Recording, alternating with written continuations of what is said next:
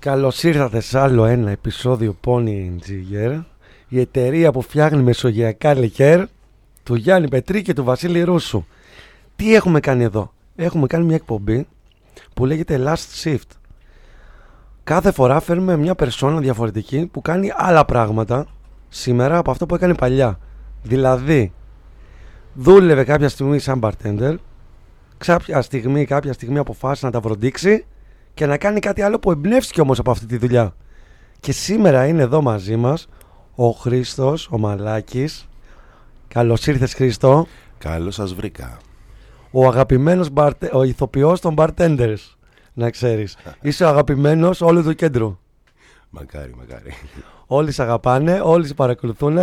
Νομίζω πιο πολύ στο θέατρο, στο ρεπό τους έρχονται. Γιατί τόσο πολύ τηλεοπτικά όσο τώρα παίζει δεν τα προλαβαίνουν γιατί δουλεύουν βράδυ οι μπαρμαναρέοι. Αλλά σε βλέπουν πολλές φορές και συχνά στα μπαρ και τους κάνεις παρέα και τους λες ιστορίες. Ναι, αυτό είναι αλήθεια. Μ' αρέσει πολύ η νύχτα, πάντα μου άρεσε. Ε, οπότε ξέρεις, την τιμώ τη νύχτα ανάλογα. Και τυχαίνει να ξέρω νομίζω τους περισσότερους ε, bartenders. Νομίζω ξέρεις σχεδόν όλους τους bartenders της πόλης. Ναι, ναι, ναι. Λοιπόν, άκου να δεις τι κάνουμε εμείς εδώ. Λέμε για τις περιόδους που ξεκίνησες και δούλευες σε μπάρα, αλλά εγώ δεν τα ξέρω ακριβώς την ιστορία. Μου το είπες κάπως που μου ήρθε μια μέρα και σε πήρα τηλέφωνο και λέω Χριστό, έχεις κάνει ποτέ μπαρ; Γιατί η ιστορία είναι αυτή. Καλούμε ανθρώπους για να εμπνεύσουμε τη νέα γενιά ότι μέσα από όλη αυτή τη διαδρομή από τα μπαρ, που είναι μια δύσκολη δουλειά, απαιτητική αλλά ωραία ταυτόχρονα, σου έρχεται μια έμπνευση γιατί είναι ένα περιβάλλον που γνωρίζεις κόσμο, που ακούς μουσικές, βλέπεις περσόνες, βλέπεις ρόλους. Είναι λίγο αλόκοτο ό,τι γίνεται σε ένα μπαρ. Και μέσα από αυτό εμπνεύστηκες και στην πορεία ε, εγκατέλειψες τα μπαρ και θυμάσαι εσύ, ας πούμε, την τελευταία σου βάρδια. Ή δεν είναι η τελευταία βάρδια σαν τελευταίο βράδυ, είναι εκεί που λες, δεν θα συνεχίσω να το κάνω αυτό για κάποιο λόγο. Θα, θα ασχοληθώ ε, μόνο με την υποκριτική. Ναι, αν θυμάμαι την τελευταία, τελευταία. Την περίοδο την τελευταία, ναι, ή το τελευταίο περίοδος... μαγαζί. Είπες μας, το τελευταίο μαγαζί το θυμάμαι, ναι. Ήταν το Μπρίκι στο Παγκράτη. στην πλατεία. Ε, στο Παγκράτη, στο Παγκράτη, όχι Μαβίλη. Όχι, στο, στη, στη Φρίνη, στο Παγκράτη. Ναι, ναι, στο ναι, μικρό, ναι, ναι. στο πρώτο μπρικάκι. Ε, εκεί ήταν η τελευταία φορά που δούλεψα σαν bartender. για πες όμως την ιστορία, πώς ξεκίνησε αυτή η ιστορία, πότε ξεκίνησες; Ε, νομίζω πρώτη φορά που δούλεψα bartender πρέπει να ήταν το καλοκαίρι του 98. Εκεί. Ε, τότε δεν υπήρχαν όλα αυτά τα κοκτέιλς, ξέρεις, δεν υπήρχε αυτή... Ε, δεν υπήρχε μοχήτο. Δεν... Θυμάμαι που είχε έρθει ένας τύπος σε ένα μπαρ που δούλευα. Ε, ξεκίνησα στη Ραφίνα, γιατί εγώ από εκεί είμαι, οπότε ξεκίνησα από εκεί. Θυμάμαι την πρώτη φορά που κάποιος ήρθε και μου λέει: Θέλω ένα μοχήτο. Το 99, νομίζω, καλοκαίρι, ο 98, καλοκαίρι 98. Και το κοιτάγαμε, λέμε: Τι είναι αυτό; Και προσπαθούσε να μας περιγράψει πώς φτιάχνετε το μοχήτο. Τότε δεν είχαμε ούτε lime, δεν είχαμε τίποτα, ξέρεις. Και είχε πολύ πλάκα που μας έλεγε πώς να το κάνουμε και αυτοσχεδιάζαμε και βγήκε ένα πράγμα το οποίο δεν πεινόταν με τίποτα. και τον κοροϊδεύαμε. Και πού να φανταστούμε μετά από λίγα χρόνια ότι έγινε αυτός ο χάμο, ξέρεις, με το, το μοχήτο. Ναι, το εθνικό ποτό των ναι, Ελλήνων έγινε ναι, το μοχήτο. Και τελική και πολύ απλό να το φτιάξεις, ξέρεις, αν έχεις τα κατάλληλα υλικά. Και άρχισε να δουλεύει σε μπαρ, μπήκε το μικρόβιο. Ε, ναι, άρχισα να δουλεύω σε μπαρ. Μου άρεσε το μπαρ πολύ. Μου άρεσε το μπαρ γιατί ξέρεις ο συνδυασμός κόσμος διασκέδαση, μουσική, ε, αλκοόλ, όλη αυτή η ατμόσφαιρα μου άρεσε πάρα πολύ. Πάντα μου άρεσε. Και ξεκίνησε στη Ραφίνα και μετά ήρθε στην πόλη, στο κέντρο. Και μετά ήρθα, ναι. Έχω φύγει και σεζόν, έχω κάνει δύο σεζόν στη Μπάρο. Ε, δύο καλοκαίρια. Ε, με μια παύση, ξέρεις, κάποια στιγμή σταμάτησα να δουλεύω σαν bartender για 10 χρόνια γιατί πια είχα αρχίσει να δουλεύω σαν ηθοποιός. Ε, μετά από 10 χρόνια όμως τα πράγματα δεν πήγαιναν τόσο καλά για μένα. Στο... Δεν είχα δουλειά στο θέατρο ή στην τηλεόραση, οπότε αναγκάστηκα να γυρίσω πάλι. Μάθε τέχνη και άστινα που λένε. Και Πήγα λοιπόν στην Πάρο για να δουλέψω και ξαφνικά ε, βρέθηκα αντιμέτωπος με μια άλλη πραγματικότητα. Τα κοκτέιλ είχαν αλλάξει τελείως, δεν καμία σχέση. Πρέπει να μάθω από την αρχή τη, ξέρεις, τεχνική, ό, όλο αυτό το πράγμα. Ε, τους πουρέδες, τα. Λικέρι, σιρόπια, αυτά ναι, στο ναι, σέικερ ναι. βαράγαν όλοι. Ναι, ναι, ναι. Και ζητάνε και πολύ, δηλαδή έχει ναι, ανέβει και ζήτηση. Ναι, ναι, ναι. Τότε ήταν η εποχή που γινόταν χαμός με τα Apple Martini. Μόλις και τότε χαμός με τα Apple Martini. Άπειρα Apple Martini. Ε, ναι, αλλά μου άρεσε πάντα. Ξέρεις, μετά μου άρεσε να μαγειρεύω κιόλας. και βρίσκω μεγάλη. Βρίσκω ότι είναι πολύ κοντά αυτά τα πράγματα. Γιατί έχει να κάνει με αναλογίες, ξέρεις. Με το να αυτοσχεδιάζεις και λίγο να βάλεις τη δική σου νότα. Τα βρίσκω ότι είναι πολύ κοντά και επίσης βρίσκω ότι είναι πολύ δημιουργικό αυτό. Ε, σε μια κλασική συνταγή να βάλεις τη δική σου προσωπική ξέρεις, πινελιά και να φτιάξεις κάτι άλλο. Το ωραίο με το, με το bartending είναι ότι μπαίνεις, βγαίνεις καθαρός. Στην κουζίνα είναι πολύ δύσκολο να το κάνεις επαγγελματικά. Είναι πολύ δύσκολη δουλειά. Προφανέ, Γιατί το κάνουμε ερασιτεχνικά στο σπίτι στην κουζίνα και μαγειρεύουμε για τέσσερα άτομα. Αλλά φαντάζομαι να πρέπει να μαγειρέψεις για 40 παίχτε ναι, ναι, ναι. ή 50 ναι. καλεσμένους και 60, ας πούμε. Ναι, ναι, Θα σου πω βέβαια ότι εγώ δεν, δεν θεώρησα ποτέ τον εαυτό μου ότι είμαι επαγγελματίας ε, bartender. Ε, εντάξει, καλό ήμουν στη δουλειά μου, δεν είναι ότι δεν την έκανα τη δουλειά μου σωστά, αλλά Εντάξει, τώρα βλέποντας το επίπεδο των παιδιών που δουλεύουν και που γνωρίζω στα μπαρ κτλ. Εντάξει, τώρα μιλάμε, είναι κορυφαίες οι άνθρωποι. Δεν θεωρώ την αυτό μου επαγγελματία. Θεωρώ ότι έκανα καλά τη δουλειά μου. Ξέρεις όμως τι καλό ε, έχουν όποιοι είναι οι ηθοποιοί και κάνουν αυτά τα επαγγέλματα. Δηλαδή, πολλά μπαρ δουλεύουν με σερβιτόρους που σπουδάζουν υποκριτική ή είναι, που δεν έχουν δουλειά ηθοποιοί. Και παλιά ήταν πιο συχνό το φαινόμενο. Θυμάμαι όλα τα μπαράκια στο κολονάκι τα τρέχανε ηθοποιοί. Ναι, ναι, ναι. Αυτό είχε σαν αποτέλεσμα τα μπαρ τη δεκαετία του 2000 και λίγο πιο πριν να είναι πολύ θεατρικά μέσα. Ναι. Είχε ωραία ατμόσφαιρα, είχε ευγένεια, είχε στυλ, είχε ένα, μια άβρα. Δεν ήταν δηλαδή παιδιά που πήγαιναν και δουλεύαν για απλά να σερβίρουν το ποτό από το σημείο Α στο σημείο Β. Το ηθοποιός το έκανε με μια χορογραφία, είτε φτιάχνε ποτά είτε τα σερβίρα. Και ήταν πολύ θεατρικά και συχνάζαν πολύ τότε ε, ηθοποιοί. Και κάνανε, πήγαιναν στα μαγαζιά που ήταν ηθοποιοί, στήριζε ο ένας τον άλλον. Ε, και υπήρχε ένα ρεύμα το οποίο οι ηθοποιοί τρέχαν τα μπαρ και ήταν πολύ όμορφα και κάναν πολύ ωραία φάση γιατί είχε ποιοτικότερη μουσική, ε, η επικοινωνία ήταν πιο όμορφη. Δεν ήταν δηλαδή ότι πήγαν επαγγελματίες του χώρου να κάνουν επαγγελματικά μαγαζιά, γιατί ήταν πιο θεατρικά. Και αυτό διάβασα ένα άρθρο στην Καλιφόρνια ότι αρχίζουν οι ιδιοκτήτες μπαρ να προσλαμβάνουν ε, ηθοποιούς, χορευτές και ας μην ξέρουν τη δουλειά, παίρνουν κάποιους που είναι επαγγελματίες και ξέρουν να βγάλουν τη δουλειά για να φτιάξουν ατμόσφαιρα στο χώρο. Δεν ξέρω αν σου έρχεται αυτό σαν εικόνα. Ναι, πώς δεν μου έρχεται, ναι. Μπορώ να το καταλάβω γιατί το κάνουν αυτό. Ε, γιατί ίσως ένας χορευτής, ένας ηθοποιός έχει έναν τρόπο να εκφράζεται, να, καθώς μιλάει στον άλλον ή του προτείνει να πιει κάτι ή ο τρόπο σαν χαμογελάς μπορεί να είναι λίγο, ξέρεις, να, να δώσει το κάτι παραπάνω, να δημιουργήσει αυτή την ατμόσφαιρα. Και το chat και πώς θα τους κάνει όλους μαζί να γίνουν μια παρέα. Ναι, ναι, ναι. ναι, ναι. ναι. Δηλαδή ε, το ανακατεύουν καλά το παιχνίδι και είναι, μου είχε κάνει εντύπωση τότε. Ναι, ναι, ναι.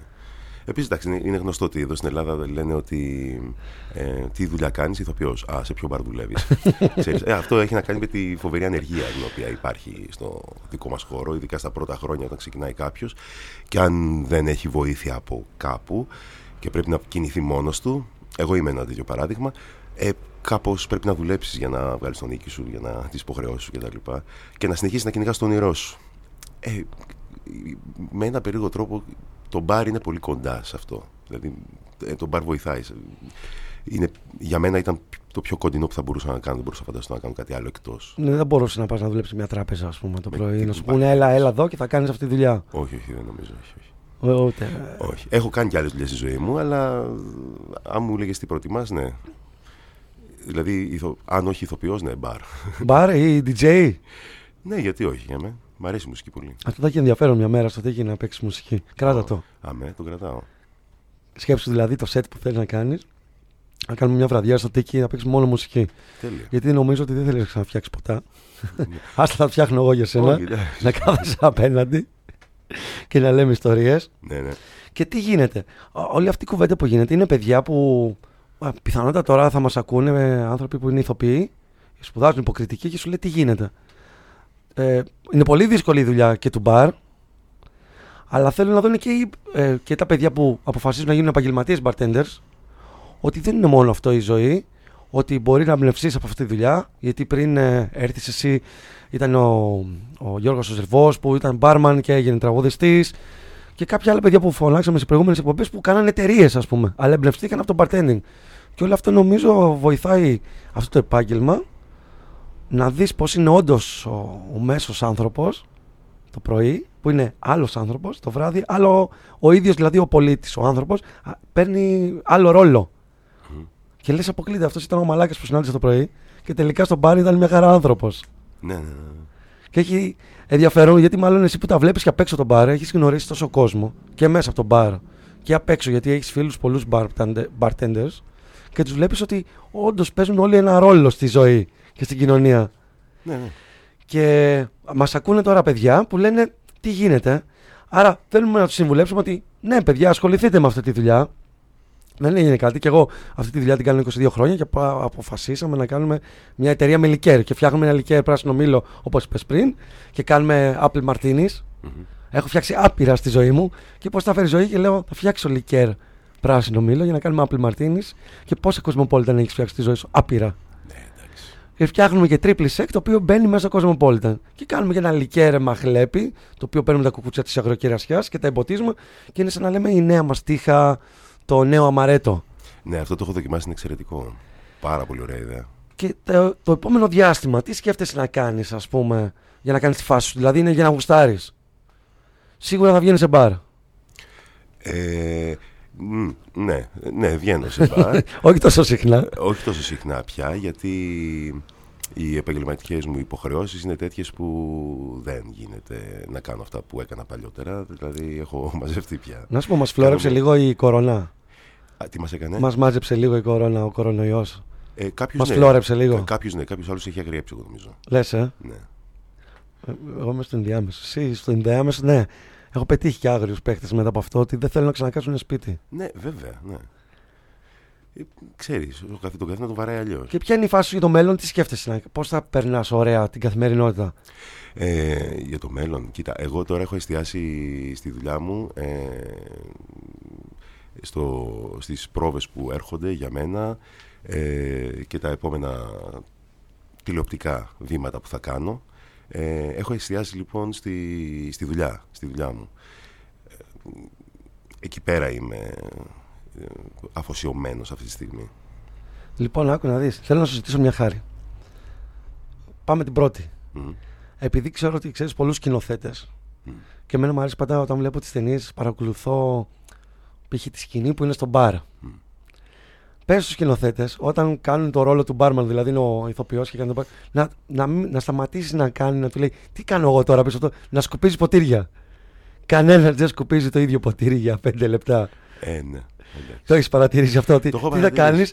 πάρε ένα πανίκι, σκούπιζε και σκούπιζε μετά με το ίδιο πανίκι τον μπαρ. Ναι, ξέρεις, αυτό είναι εμπειρικό. Όταν ε, ε, ε, ναι, παίρνεις έναν ηθοποιό να κάνει τον μπάρμαν που δεν έχει δουλέψει ποτέ σε έναν μπάρμαν και δεν έχει παρατηρήσει ποτέ πώς δουλεύει και κινείται μέσα πίσω από την μπάρα ένας μπάρμαν.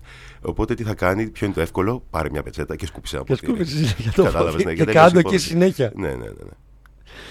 Λοιπόν, το άλλο που ήθελα να σε ρωτήσω είναι μια ωραία ιστορία από τα μπαρ, αν θυμάσαι.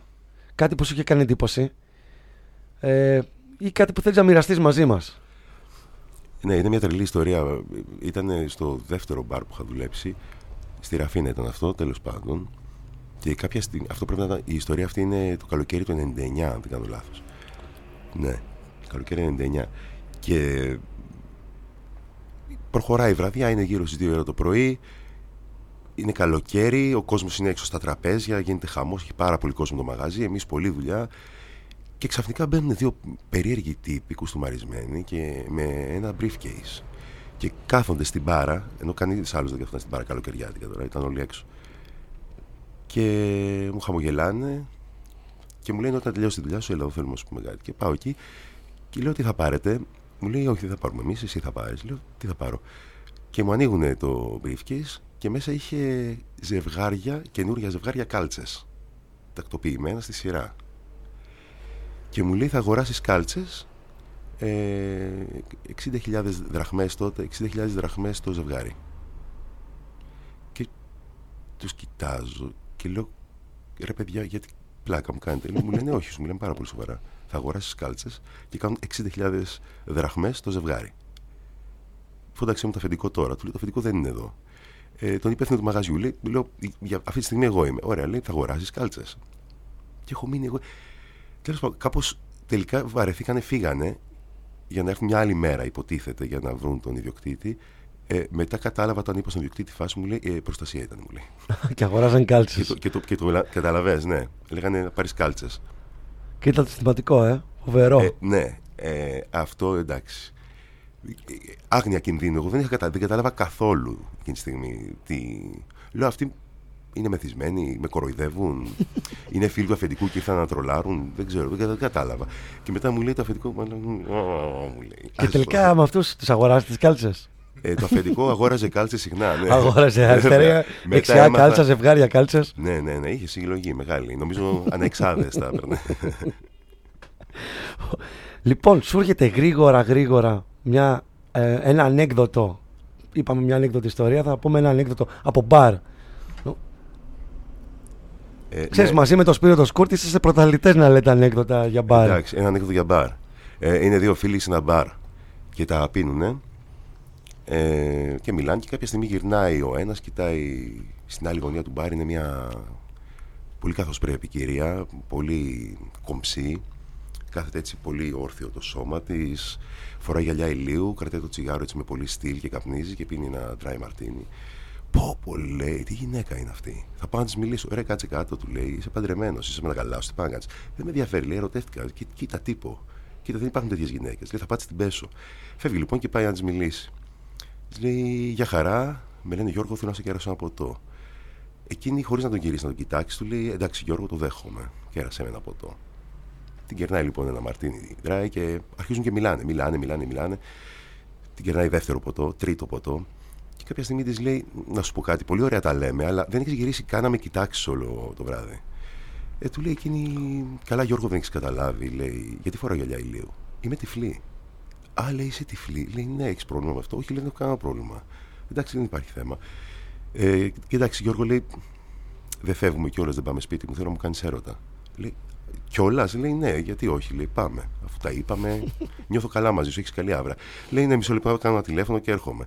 Βγαίνει έξω από το μαγαζί λοιπόν και παίρνει την γυναίκα το τηλέφωνο. Και της λέει, Έλα, σουλά, ε, θα αργήσω να έρθω σπίτι, ρε, εσύ, μου κάτσε μια στραβή.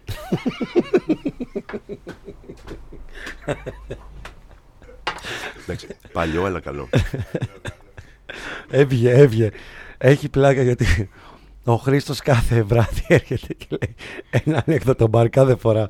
Κάθε φορά. Ναι. Και εσύ τα καλά γιατί ο Σπύρος λέει τα άλλα, τα καμένα που γελάμε. Όχι, όχι, τα, τα καμένα τα αγαπάμε όλοι. Ναι, γι' αυτό χρειάζεται. Απλά είναι, εσύ λες γύρω στις 12 τα πρώτα και γύρω στις δύο με το Σπύρο λέμε τα, τα καλά, τα ναι. καμένα. Ε, και δεν μας μένει άντερο. Ε, φυσιολογικό όσο περνάει η ώρα. Εντάξει, είναι φοβερή φάση.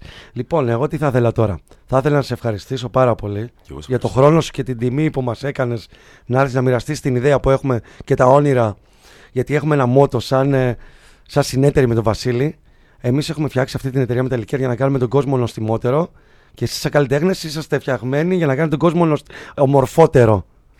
Άρα ευχαριστούμε πάρα πολύ. Εμείς θα στηρίζουμε πάντα το community το δικό σας, όπως και το bartending community.